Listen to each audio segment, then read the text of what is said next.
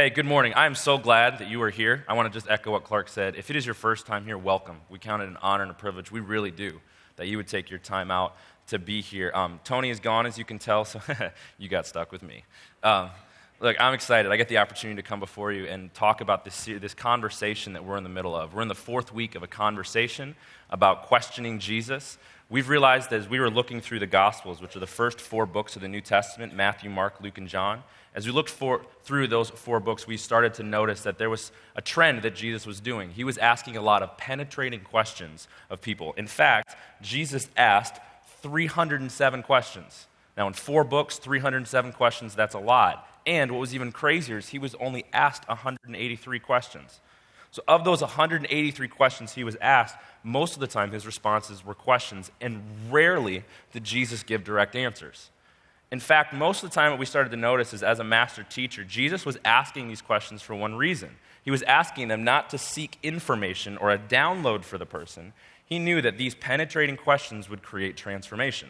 He would cause the person to reorient or rethink through what they're doing, why they're doing it, through these questions. It was a master way of doing it. So we thought, hey, let's take a look at these questions. Let's figure out what Jesus is asking and see how that applies to our life. So, so far, we're in week four. So, I'm going to take a pause and kind of real quick recap what we've done so far if you've been around. First week, we talked about this question Who do you say that I am? Specifically, who do you think that Jesus is? That was the question we wrestled with, or Tony did, as we talked. Second week, we talked about Do you want to get well? Or we found as we looked into it, it was actually asking the question Are you willing to change? The third question we looked at real quick was Why do you worry? and this whole idea of should not, need not. Now, I'm not going into a lot of detail on those things. If you're interested in any of them, you can go on our website, check out our podcast. Um, the website is actually on the back of your program, right on the bottom, underneath Connection Pathway, medinaeast.graceohio.org. All that stuff's there. It's free, it's available for you to check out, and it's really good. And now we're going into this week where we're going to be questioning value. We're going to be looking at this morning a conversation that Peter and Jesus had about this whole idea of value and how our values shape our identity, and how Jesus actually has an identity in mind for us that if we take on board, our values will change. So we're going to be questioning value and looking at this. And in order to do this, um, I'm going to do something that for you introverts in the room are really going to hate me, but it's okay. You're an introvert, so you're not going to talk to me afterwards in the lobby because you're going to avoid me. Um, I'm going to ask you actually to stand up and talk to somebody else around you. Don't worry, this is Tony approved. I've already made sure this is okay. We don't normally do this. This is very unusual. And I'm going to ask you to, to do something. I'm going to ask you to answer this fill in the blank thing. Two fill in the blanks to somebody else, okay? It's going to be really simple. All you're going to do is stand up, talk to each other. We're going to take like two minutes to do it. Now, here are the fill in blanks. I, I, I think everyone in this room can do it, so here's what they are. This is what you're going to do. You're going to say, Hi, my name is, hopefully you know this fill in the blank right here. And then the second one is, and I'm a blank you're just going to introduce yourself to somebody else around you. We're going to take two minutes. The house lights are going to come up. We're going to take two minutes, and I want you to introduce yourself, stand up, talk to somebody around you. Take two minutes. Can we do this? I said one more time. Can we do this? All right, cool. Let's take two minutes and do that real quick. All right, if you're new, we, we don't usually do this, okay? This is not a thing that we do every week. Like, if you're like, wow, this church does this, this is not what I want to be a part of. This is not what we do. There's a reason why we're doing it. Most of us know the answer to this my name is. We can really easily, that's something, for most of us, it's given to us. We don't get the choice to do so. It's most of that. Thanks, Seth, for the water. Um, the, what we found, though, is the second one, this I'm a, it says something about what we value. And in fact, I'd go as far to say this this I'm a phrase shows us what is valuable or important to us in that time.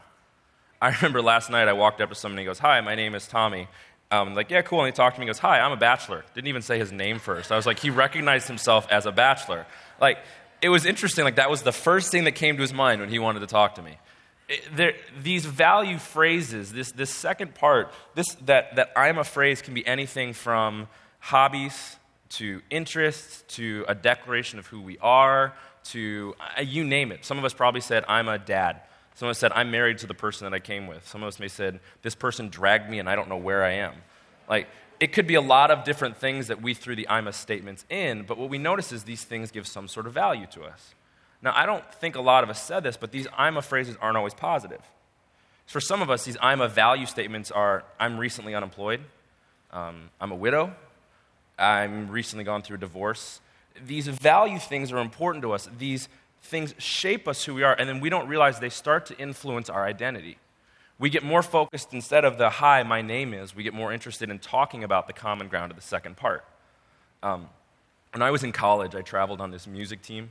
There were, they'd send eight college students in a van and trailer and say, hey, hey, go have fun with no adult supervision. I mean, we were college students, but that's not really adult supervision. Um, but we went out and we, were, we went out and we put 10,000 miles on a van and trailer in 10 weeks. Um, we hit 100 churches in 10 weeks, and we'd do, go into these churches and we'd play um, music um, all sorts. We'd lead worship con- concerts. We'd hang out with youth. We'd do, I mean, you name it. We did a ton of different stuff. I think one church showed up and they just treated us as free labor and had us clean the whole church. I mean, we would do whatever and anything, and it was a blast. Um, but one of the best parts about traveling was when we would go, we'd stay in host homes. So we wouldn't ask to be like for the churches to give us like any money. Instead, what we'd do is say, "Hey, we'll come and like hang out with you guys, do some ministry. Is there any way that you could just host us for the night?" Like, let us hang out with some people in the church just for the evening, and then feed us, and then we'll be out of your hair in the morning. And churches were like, yeah, that sounds like fun. So I slept on a lot of cold basement floors that summer, a lot of them. Um, and we called these things host homes, is what they were called. And I remember one host home in particular. Um, I, I, need to answer the question I made all of you do. Hi, my name is Tommy, and I'm a major sports enthusiast, like big time sports enthusiast. And one host home in particular, I'm sitting down, it's after dinner, and you never know what host homes are going to do. Some of them, you'd like, hey, let's play a board game. Others, I'm like, hey, go to the basement and hang out by yourself. But with this sports, this one, this guy, we sat down after dinner on the couch, and the guy's sitting next to me, and Sports Center's on. Yes.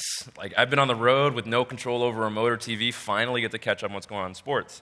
Except this guy decided to pepper me with questions about sports the entire time. Like, Jeopardy would have been proud of the questions that he was asking. Like, I mean, he was just pelting me left and right. And I'm like, what in the world is this guy doing? Like, I just want to watch TV, man. Leave me alone. Like, I just want to know what's going on with the Cubs, or, yeah, I'm a Cubs fan, or, or the Packers. Like, I just want to know what's going on. And, and all of a sudden, I, it dawned on me, like, this guy, we were talking, and he goes, I asked him, so what do you do? And he goes, well, I'm one of the athletic directors at Michigan State University. Okay, if you don't know what Michigan State University is, this is like Division One, big time sports, like major time, like that state up north that even though I said it, I'm also a Buckeye fan. Even though it's that state up north, it is a Michigan State. Like, it is huge. And he's like, you really enjoy it. I would love to take you on a tour of our sporting facilities in the morning before you guys go.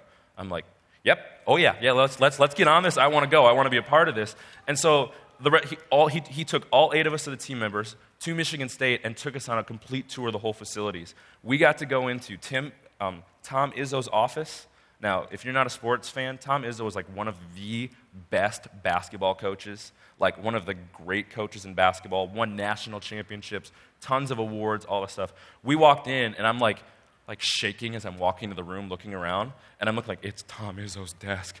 And he's like, You want to sit in his chair? I'm like, Can I? I'm like, and, and I'm a sports enthusiast, and the other seven people on my team are like, where are we and who is this dude? They're musicians. They could care less. So we go on and he's like, Can I sit down? As I'm sitting down, I'm like shaking as I'm sitting in the chair. I'm like, Oh, like this is awesome. Um, and I'm sitting down and he actually pulls out his, um, one of his assistants comes in and pulls out the national championship trophy that Tom is, his uh, ring.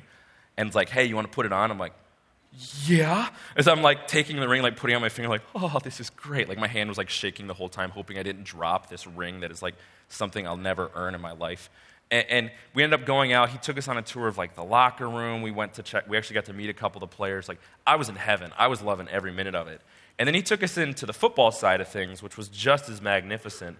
And we walked into this place that I can only describe as like a warehouse of warehouses.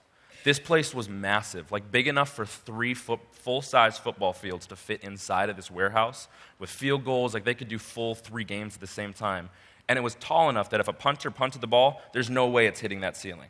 Like this place was massive. Like there were eight of us on the team and this athletic director walking through this place, and I'm just like, man, I am way out of my league. Like I don't know what I'm doing. And all of a sudden, I remember out of the corner of my eye, I look over, and this guy is walking to me, and in the back of my head, I'm going, this guy's this guy that took us, he's not really an athletic director. You know, they finally caught us. They're going to kick us out. This is security. And then all of a sudden, it clicked with me. That's Mark Dantonio. And if you, again, if you're not a sports enthusiast, Mark Dantonio is the head football coach for Michigan State University. Like, big time. Won, like, B- BCS bowl games. He competes with Ohio State. Ohio State wins most of the time.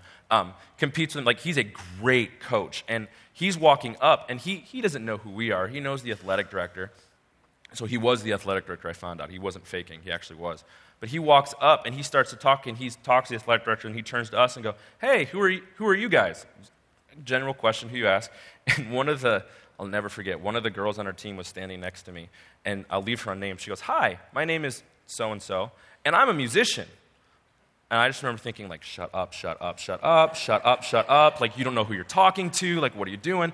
And, and she then she puts out his hand and he goes, Oh, that's really cool. You guys on the radio? And she goes, Not yet, but I hope to be. I was like, Are you kidding me right now? Like, do you know who you're talking to? Like, this is like a big coach. Like, who are, and he's super cool. He's like, Oh, that's awesome talked to us for a few minutes, and all, then the team was like, all right, we're done with this, let's go. So the rest of the team left, and I'm like, hey, this ring, this finger, had the national championship ring on. This hand has to shake the hand of Mark Dantonio. So I like walk up, and I like shake his hand, I'm like, hi, I'm Tommy, and I shake his hand, my hand is like shaking the whole time. Like, I, I like, I probably look like some fanboy, even though I'm an Ohio State fan. Like, shake, go and shake his hand. And I'll never forget what he said. He goes, Hi, my name is Mark, and I'm a dad. And I remember just being like, Wait, what? You're a dad? Like, we're in your turf, man. Like, we're on your field. Like, why, why a dad? And I was like, all right, whatever. We talked for a minute. And then as we walked out, I was walking next to the athletic director, and I said, why would he say that? Why would he say that he's a dad? And, and he, he turned, and the, the athletic director told me, he goes, Marcus found that that is the greatest recruiting tool he's ever had. When he sits down in a living room with a player and their parents, and when he introduces himself as Mark and, hi, I'm a dad, he's won the parents over almost immediately. Because in that moment, he's identified himself as something that people can relate to. But he also said something more that was really cool. It's not just a recruiting tool. Mark has taken that and actually made that kind of who he is. His whole life and who he is, he sees through the lens of being a dad that he tries to schedule some of his time around spending time with his family. He, he intentionally looks through that lens that what is most important to him is being a dad. What we're going to look at today is seeing that what we identify ourselves are that that value carries over and becomes the thing that when we talk about the IMA statements, are the thing that kind of carries a lot of weight in how we describe ourselves. So, what we're going to do is we're going to be diving into Matthew 16. If you have your phone, if you have um, your Bible, whatever you have in front of you, if you want to open that, going to be in Matthew 16. If you don't own a Bible, in front of you in the seats, there is a black hardcover Bible, or there should be. If there's not, let us know, we'll get it. We say this every week, but we actually mean it. If you don't own a Bible, please take it with you. Like, please take that with you. Go read it. Like, if you have questions, come talk to us about it. Or better yet, talk to the person that came with you. Like, they would love to help you understand it. And if you have that, we're going to be on page 687 in those books. And what we're going to do is we're going to do three things this morning in, in, rec- in looking at questioning value. First off, I'm going to read the whole passage through from beginning to end. And then we're going to dissect the conversation between Peter and Jesus. And then we're going to test a framework that Jesus gives. So we're going to do three things. We're going to dissect the conversation. I'm going to read the whole passage. We're going to dissect the conversation between Peter and Jesus. And then we're going to test a framework that Jesus gives. Make sense? We good? All right, let's read this. So in verse 21. From that time on, Jesus began to explain to his disciples that he must go to Jerusalem and suffer many things at the hands of the elders, the chief priests, and the teachers of the law and that he must be killed and on the third day be raised to life. Peter took him aside, he took Jesus aside and began to rebuke him. Never, Lord, he said, this shall never happen to you. Jesus turned and said to Peter, Get behind me, Satan. Okay, pause. I never want to hear that from Jesus, like ever in my life. Okay, resume. Um, you are a stumbling block, Peter, to me. You do not have in mind the concerns of God, but merely human concerns. Then Jesus said to his disciples, Whoever wants to be my disciple must deny themselves and take up their cross and follow me. For whoever wants to save their life will lose it, but whoever loses their life for me will find it. What good will it be for someone to gain the whole world yet forfeit their soul? Or what can anyone give in exchange for their soul? For the Son of Man is going to come in his Father's glory with his angels, and then he will reward each person according to what they have done. So let me take a short story and shorten it even more. Long, short story short, Jesus has this conversation with Peter where he's going to explain some stuff to him, and then he's going to go deeper into understanding it. Now, to understand this conversation between Peter and Jesus, we need to understand this term. So, in the passage right before this, Jesus does something for the first time in his ministry. For the first time, he actually answers that I'm a statement. He says, I'm the Messiah. He says this for the first time. Now, why is this a big deal to understand this word Messiah? Well, Jesus is going to take this whole piece and he's going to explain to them what it means to truly be the Messiah. Okay, well, to understand that, we need to know the definition of Messiah and be, begin that. The definition of Messiah is this a leader or savior of a specific group of people. A Messiah is a leader or savior of a specific group of people. Specifically, this kind of Messiah is one that comes down and pulls people up to their level. It, the Messiah is a person that comes in and rescues people and brings them into this desired area they want to go. Now, why is this so important? Well, we need to understand that there's actually two competing ideas going on. There's Peter and the disciples and the Jews' idea of what Messiah is going to be, and then there's Jesus' understanding of what Messiah actually is. So, to un- so Peter and the Jews, which is a terrible band name, by the way, um, Peter and the Jews are over here. They're like going through and starting to understand like this idea of Messiah. In their mind, their definition of Messiah is a person that's going to come in and remove all of the bad things that are going on. What were those bad things? Well, the bad things were the Roman Empire at this time is over is kind of like taken over the Jewish people. They're taxing them, they're forcing them to like change their religion. They have to like hail Caesar in certain ways. They're actually killing some of them that are insubordinate. Okay, you could have stopped me if they took their money, and I would have already been on board with like Peter and the Jews. Like I would not have wanted this kind of rule over me but what was but what was interesting is like their definition of Messiah, they were expecting this leader to come in and be a man's man and remove them from this tyranny. They were expecting a Hulk Hogan of a Hulk Hogan looking guy or if you don't know who Hulk Hogan is, a Wolverine of a Wolverine. Like they were expecting like the man's man, man, man, man, man, and keep going. Like they were looking for the man's man, the guy that was going to come in, remove the Roman rule, be the guy. He was going to rule for a long time. He was going to be the king, and he was going to establish a Jewish kingdom. This is what Peter, the disciples, and the Jews were expecting the Messiah to do. Now, why is this a big deal? Because Jesus going, is going to begin to explain to his disciples what Messiah actually is. So he's just said, I'm the, I'm the Messiah, and they have this box, boxed idea of remove us from the Roman Empire. Our physical reality is going to change. And Jesus goes, hang on a second, guys, there's something else going on here. There's a bigger thing going on. And he's going to go as far to say that this Messiah, Jesus says, this Messiah, the actual one, is going to be killed. Now, this is a buzzword. Because when you hear this word and you think about it, killed is a word that when you hear it, you stop in your tracks. Like that's going to stop you. And in fact, when they hear the word Messiah, the word killed and Messiah does not fit into the small little box that Peter and the rest of the Jews have. They don't think that the Messiah that's going to come rescue them is going to be someone that is going to die. This is going to be a per- like you hope that any leader you follow, when they go into war and they win and they come back, they're still going to be alive and they're going to rule. That's what they're hoping for. So when Peter hears this word killed, he actually does something else. He rebukes Jesus. He takes Jesus aside and goes, Jesus, uh uh uh uh, you're an idiot. You're, you're not going to die. I'm not going to let that happen. Peter was so concerned about the physical life of Jesus and his definition of what a Messiah is that he's telling Jesus, You're wrong. Because he was focused on this word killed. This was a buzzword. This set off something in Peter's mind that when he heard it, he stopped in his tracks and missed everything that came after that. Um, when I was in high school, I got to go on these mission trips to Ecuador. Um, awesome experience. My dad and I got to go on several of them. Actually, my whole family went on one of them. It was a great experience for my family. Some of my best memories are from this trip. And um, the first time we went to the same school both, both years. And the first one we went to, we, we got there, and as we're getting there, we're on the plane. Like, we got to the airport. And As we're getting on the plane, if you're sitting on the plane, myself and somebody else, and you know how, like, before you get on the plane, they, like, take the luggage and it goes on, like, this conveyor belt up into, like, the bottom part of the plane. So, like, you, like, set it on there, it goes up in.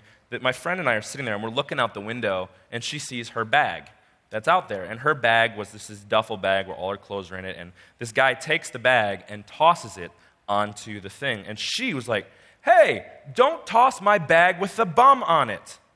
Now, she said B U M because that was what was on her bag. She said, Don't toss the bag with the bum on it, right as the flight attendant walked by. And the flight attendant didn't hear B U M. No, no, no, no, no. The flight attendant heard B O M B. Don't toss the bag with the bomb on it. Now, this is post 9 11, okay? So, like, this is a serious deal. It, it, was before, but it was even more so afterwards. And that buzzword went off in that flight attendant's head. He stopped, turned, and looked at her and goes, Oh, you're going to regret this. Walked to the back of the plane, picked up the phone, and called the tower and said, Hey, we have a bomb threat on flight, da da da da da da. My friend and I are sitting there looking at each other because we don't hear the word bomb, we hear the word bum. Like that's what we heard. And for the first time in my life, I turned at the same time she and I, it clicked with us. Oh my word, he heard bomb, he heard bomb. And we turned, she said bomb, she said bomb. It's the only time in my life that I really hope someone actually heard me say the word bum, like B U M. And, and it's and this, uh, thankfully, like the flight attendant's like, what? It's like he heard the buzzword and he then all of a sudden he stopped and like, what do you mean? I said, B U M. And he looks out the window and thank the Lord that that piece of luggage hadn't made it under the plane yet, because there it was, that bag with B U M on it. That flight attendant all of a sudden goes, Oh, you didn't say bomb, you said bum. And he stopped, called the place back, and go, I misheard. This is not a bomb threat. They said B U M, not B U M B. Everything was fine. Long story short, nothing happened. Um, everything, everything was good. So we ended up flying there. But, but what happened was this flight attendant heard a buzzword, heard bomb, and stopped. He didn't see the bigger picture and what was actually going on. This is what Peter has done. Peter has heard the word killed and the buzzword and stops in his tracks and says, No, no, no, I need to do something about this. And what he misses is something that Jesus is doing because Jesus explains that this, this, this Messiah is going to be raised to life.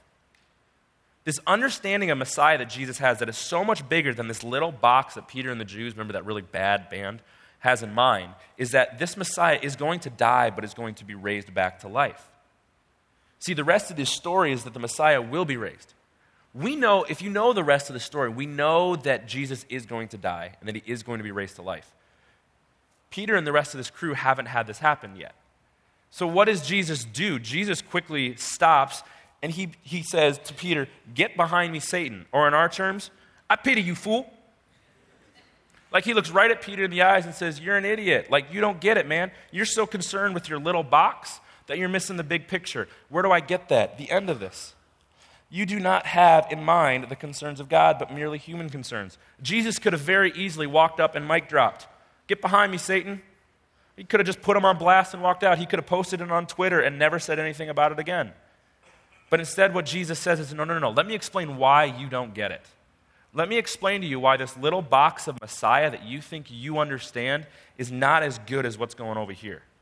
And he goes a step further because he says that you're, con- you're merely concerned with human concerns. And, and Peter, what is Peter concerned with? He's concerned with Jesus' physical life. He cares for his friend, the guy he spent years with. He's concerned that this guy is going to die. And this is a good thing. Jesus doesn't say, hey, don't worry about those things. You know, the things that keep you up at night, the things that buys all your time, the thing that you're worried about. Like he's saying that's not a bad thing. He's saying it's not bad. He says if you only concern yourself with that stuff, though, man, you're going to miss the bigger picture. Jesus' life, the human concern, that's a good thing. But man, Jesus got something greater over here. He's got something bigger. Jesus' life, good thing. God's thing, whole lot greater. So what he starts to do is like this phrase becomes the whole crux of the whole passage. This is like the most important thing of the passage because this part of the conversation, Jesus says, okay, let's test out to figure out what your human concerns are. Let's test out to see if you are only concerned with the things of God or if you're only concerned with your human concerns. He's going to start to test this out by giving some teaching points, some questions, some these things, trying to look for transformation or reorientation of people to understand what this actual meaning of Messiah is going to be. So, how does Jesus do this? Well, Jesus turns to his disciples. He turns to his group of 12, and, and he does something interesting. He, he actually asks them, Do you still want to be my disciple? He says, Whoever wants to be my disciple. This whole idea of want, he's already picked out these 12. These 12 guys, including Peter, have already said, Yes, I want to be your disciple. And he goes, Okay, he's giving them an out. Do you still want to be my disciple? And he says, okay, what does it mean to be my disciple or Christ follower? That's another word for this. What does it mean to be that? He goes, well, it means that if you want to be my disciple, you must deny yourself, take up the cross, and follow me. And, and okay, we need to like kind of put ourselves in their sandals for a second because Peter and these guys, like, we know the end of the story that Jesus is going to die on the cross. We know that that's going to happen. That hasn't happened yet at this point in the story. So Jesus has just given them another buzzword that would stop them in their tracks. He first said killed, and then he goes as far as say he's going to die on a cross. Now, what, is, what does he mean by this? Well, to die on a cross, we, you know, hang on a tree. But part of this whole thing is he's saying, actually, before you die on the cross, you got to take it up. Now, what does that mean? Um, when you were sentenced to death on death on a cross, there was, you know, we've seen a cross, you've got your pole that goes up and down, and then your one that goes sideways. The one that goes sideways, they would actually connect these two pieces at the place where you would die.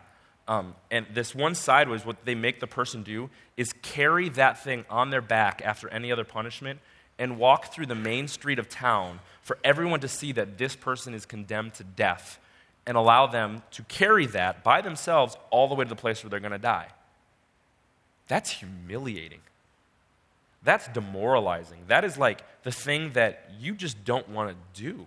That's a really hard thing to do. And what Jesus is saying is if you want to follow me, guess what? At times, it's going to be humiliating. You want to follow me and do that, it's going to be like defining. When people thought of people that died on the cross, they, these are probably people that they may have lived their whole life with. But when they think of that person, from then on after, they're going to picture them carrying the cross through the main street. They're not going to think of them as a little kid. They're not going to think of them as a teenager. This is going to define them and who they are. Being a, he says, You want to be a disciple? You're going to be defined by doing hard things. I mean, what he's asking is saying, like, you want to be my disciple? You're going to have to do really hard stuff. You're going to have to do stuff that, man, at times, I don't really want to do this. Or it's so much easier to do this and makes more practical sense for me to do this as opposed to that. he going, You want to be my disciple? Guess what? You're going to have to do the hard stuff.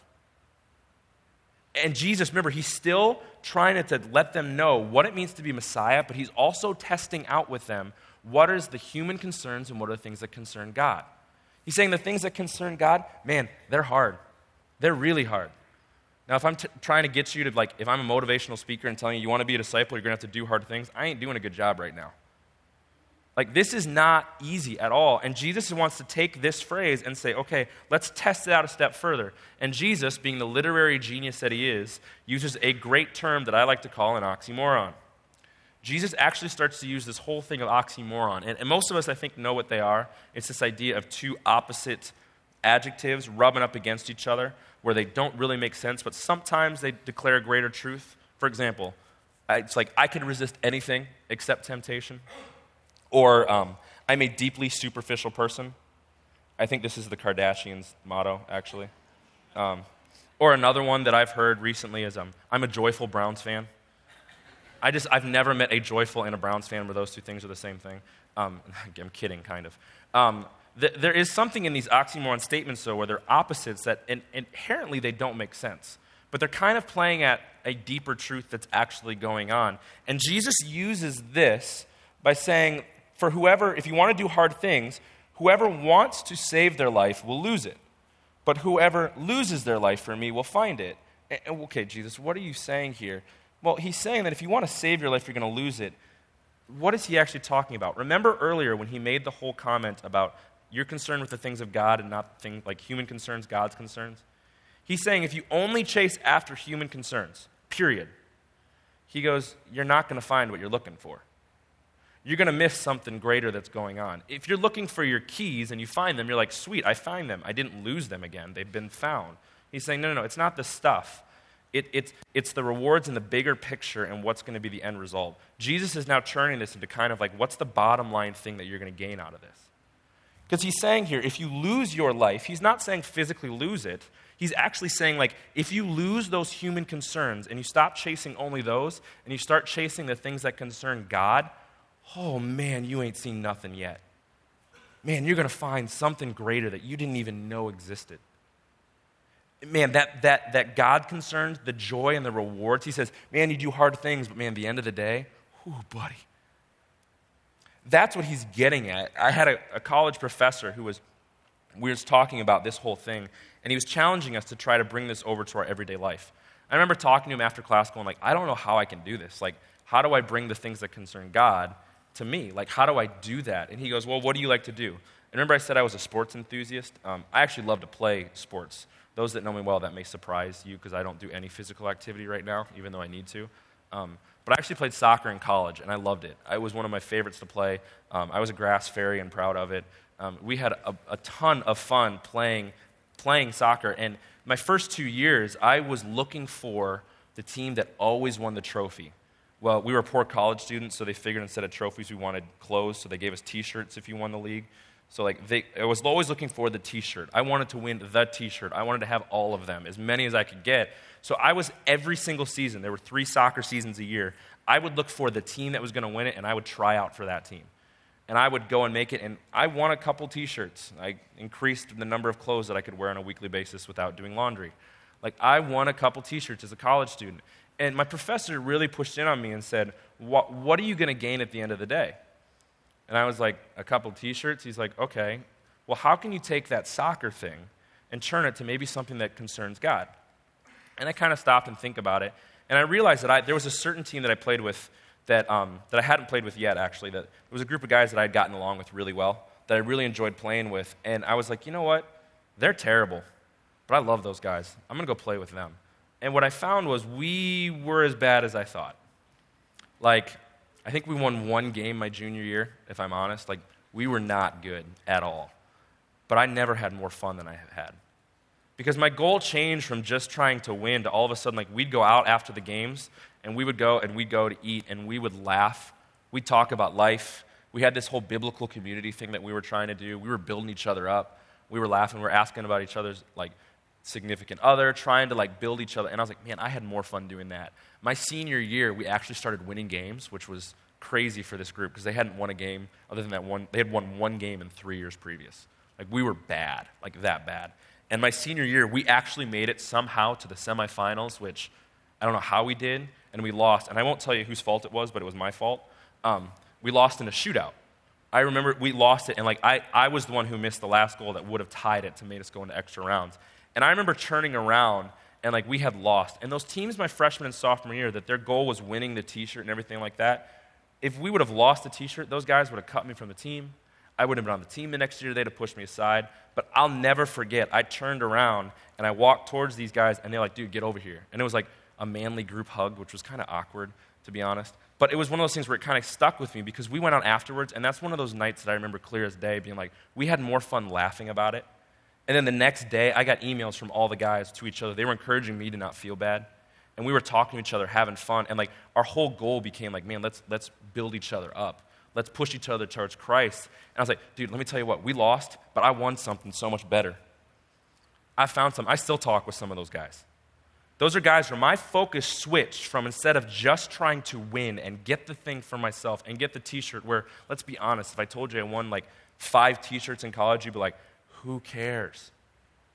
Who cares if you want a f- stupid t shirt? But when I start telling you about the relationships that I have with these guys and how much fun it is to talk to some of these guys, man, like, that is the stuff that I want for you. That's the stuff Jesus is talking about. He's saying that there's something greater if you're willing to just change your perspective and reorient yourself on the things that concern me. And he does this by actually giving us okay, we're finally, remember this whole series is called Questioning Jesus? We're finally at the question. Well, actually, he gives two of them, so it's questions in Jesus. There's two questions he's going to give. So the first one is this. He goes, What will it be for someone to gain the whole world yet forfeit their soul? This whole thing he's talking about, what do you gain if you only chase after the human concerns? if you're only because he, he's looking at peter. Remember peter's talking about messiah. He's got this box of messiah they understand it. He says if i come in as the messiah and remove your physical things that are bothering you and that's it what do you gain at the very end of your life? What are you going to get at the end he goes what, what is it that you're going to gain if you take that thing that keeps you up at night that thing that uh, takes all of your time and energy and you take it to the end of the life what do you gain from it that's what he's asking. And it's a bottom line framework. And then he takes it a step further and he says, let's not just say you get the one thing that you're looking for, but you get the whole world. So you get 100 times, 100 times, 100 times the thing that you're looking for. He goes, Yet you lose your soul? What do you get? And he even, because the next question he asks is, What can anyone give in exchange for their soul? He's saying, What is your soul worth? Is your soul worth that human concern one thing? Is that the one thing you're chasing after? And remember, Jesus has explained to them what it means to be the Messiah. He's saying there is so much greater coming if you only will get it. You want to be my disciple? Oh man, it's worth it. You want to be my disciple? Oh man, something greater's coming. You want to be my disciple? In verse 27, he talks about the rewards. And he's not talking about like in terms of like physical stuff. He's actually saying the find it part. He's saying something better is coming if you choose to be my disciple. And he's saying it is a choice. Look, I know that not everyone in this room identifies themselves as a Christ follower or a disciple. And I, I thank you so much for being here. Like, it's, we keep saying it, but it's true. We count an honor privilege that you would investigate. But Jesus wants you to be a disciple. He wants you to follow him because he wants you to realize that you're worth it. And how do I know that? Well, Jesus is saying that your soul, who you are, is worth it because right before Jesus died on the cross, he was in this garden. He was praying to the Father, talking to him. And he actually told the Father, I don't want to do this. I don't want to die. He, he, he, so much didn't want to do it that he was sweating blots, sweating drops of blood.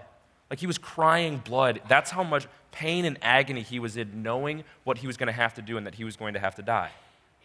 But you know what Jesus said? I'm going to do it because they're worth it. He could have very easily said, Nope, I don't want to do it.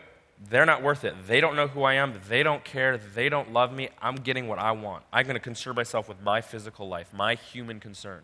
But Jesus says, uh uh-uh, uh, uh-uh. I want them to know you. I want them to know these greater things. And he's saying, You're worth it. Now, if you don't hear anything else I say this morning, Jesus said something really big there. You are worth it. You are worth it to Jesus.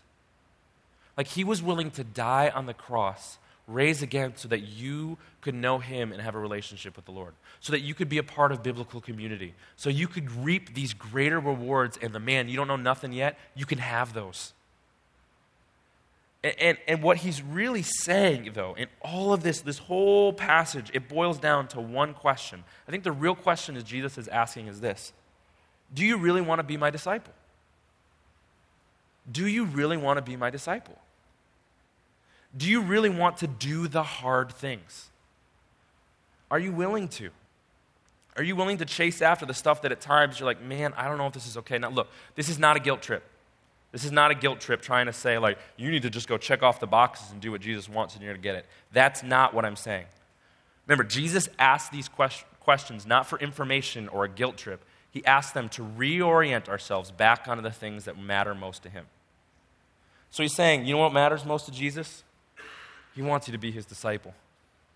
He wants you to follow after you. I want to speak to two groups real quick. The first group, as the band comes up, the first group that I want to talk to is those that don't call, identify themselves as disciples. It's like, man, do you, do you want to? It's worth it. It's hard, but it's worth it. Do, do you really want to be his disciple? You're investigating, you're figuring it out. Are, are you interested in doing this? And, and, the other group, those that you would identify yourself and see your values, remember the I'm a statement, you would say, I'm a disciple or a Jesus follower. Are you willing to do the hard things? Do you still really want to be Jesus' disciple? Look, grace, grace is given. Jesus has given us this thing. We don't have to earn it, but do you want it? You don't have to earn the fact that you be a disciple. You just go after it. But do you want it? Are you willing to do what's hard? The, the things that that person's telling you, like, man, I don't think that that's the right thing to do. I don't think that you fill in the blank is what God really wants. It's not God's best. Are you only considering, if you're a disciple, are you only worried about this little box? Are you concerning yourself with the things that concern God? The biblical community. Maybe for you, I don't know what your application is. Maybe it's checking out a life group. Maybe it's actually being discipled or getting discipled. I, I don't know what your application is. There's probably a hundred things. Maybe it's stop doing something. Maybe it's start doing something. I don't know.